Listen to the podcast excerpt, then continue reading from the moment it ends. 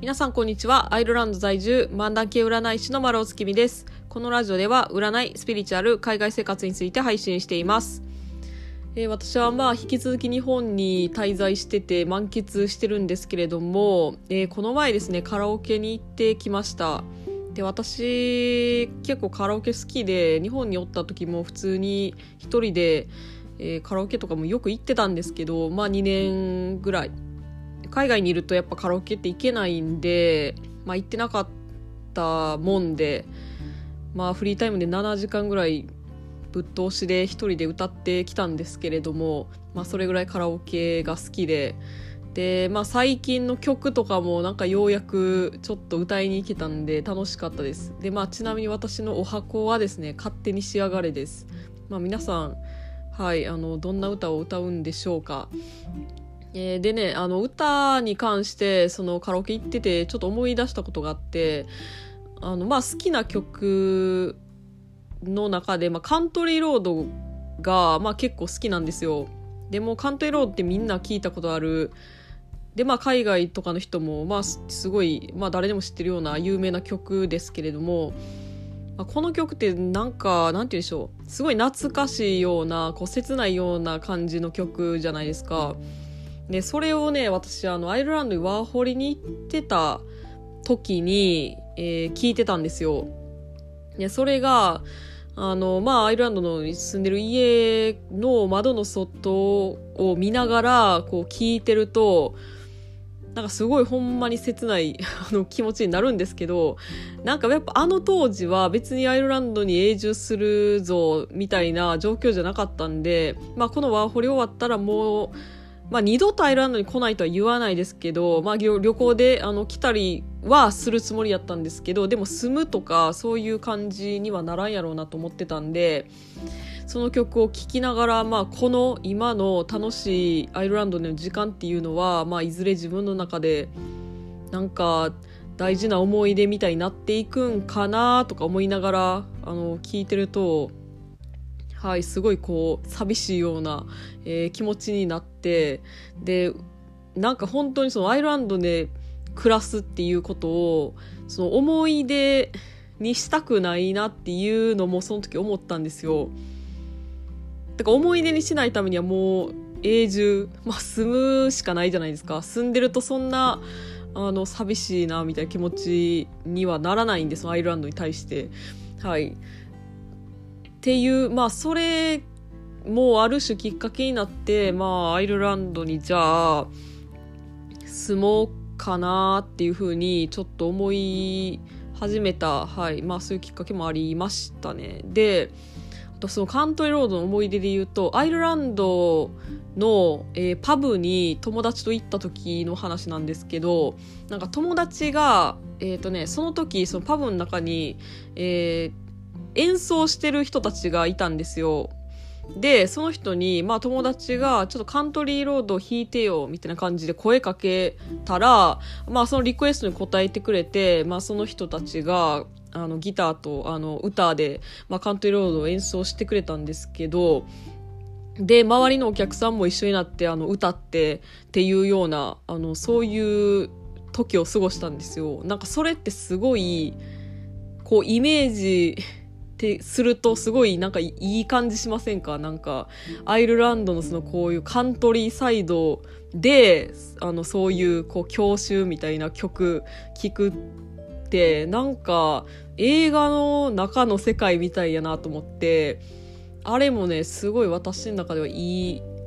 思い出になってますね。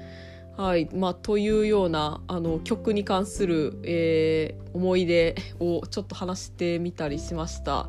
はい、ということで、えー本日月曜日は私、丸尾が今週の占いをお伝えします。週明けですので、今週どんなことが起こりそうなのか、どんなことをしたらいいのかっていった内容をタロットで占って、星座別でお伝えしていきます。星座はランダムで発表します。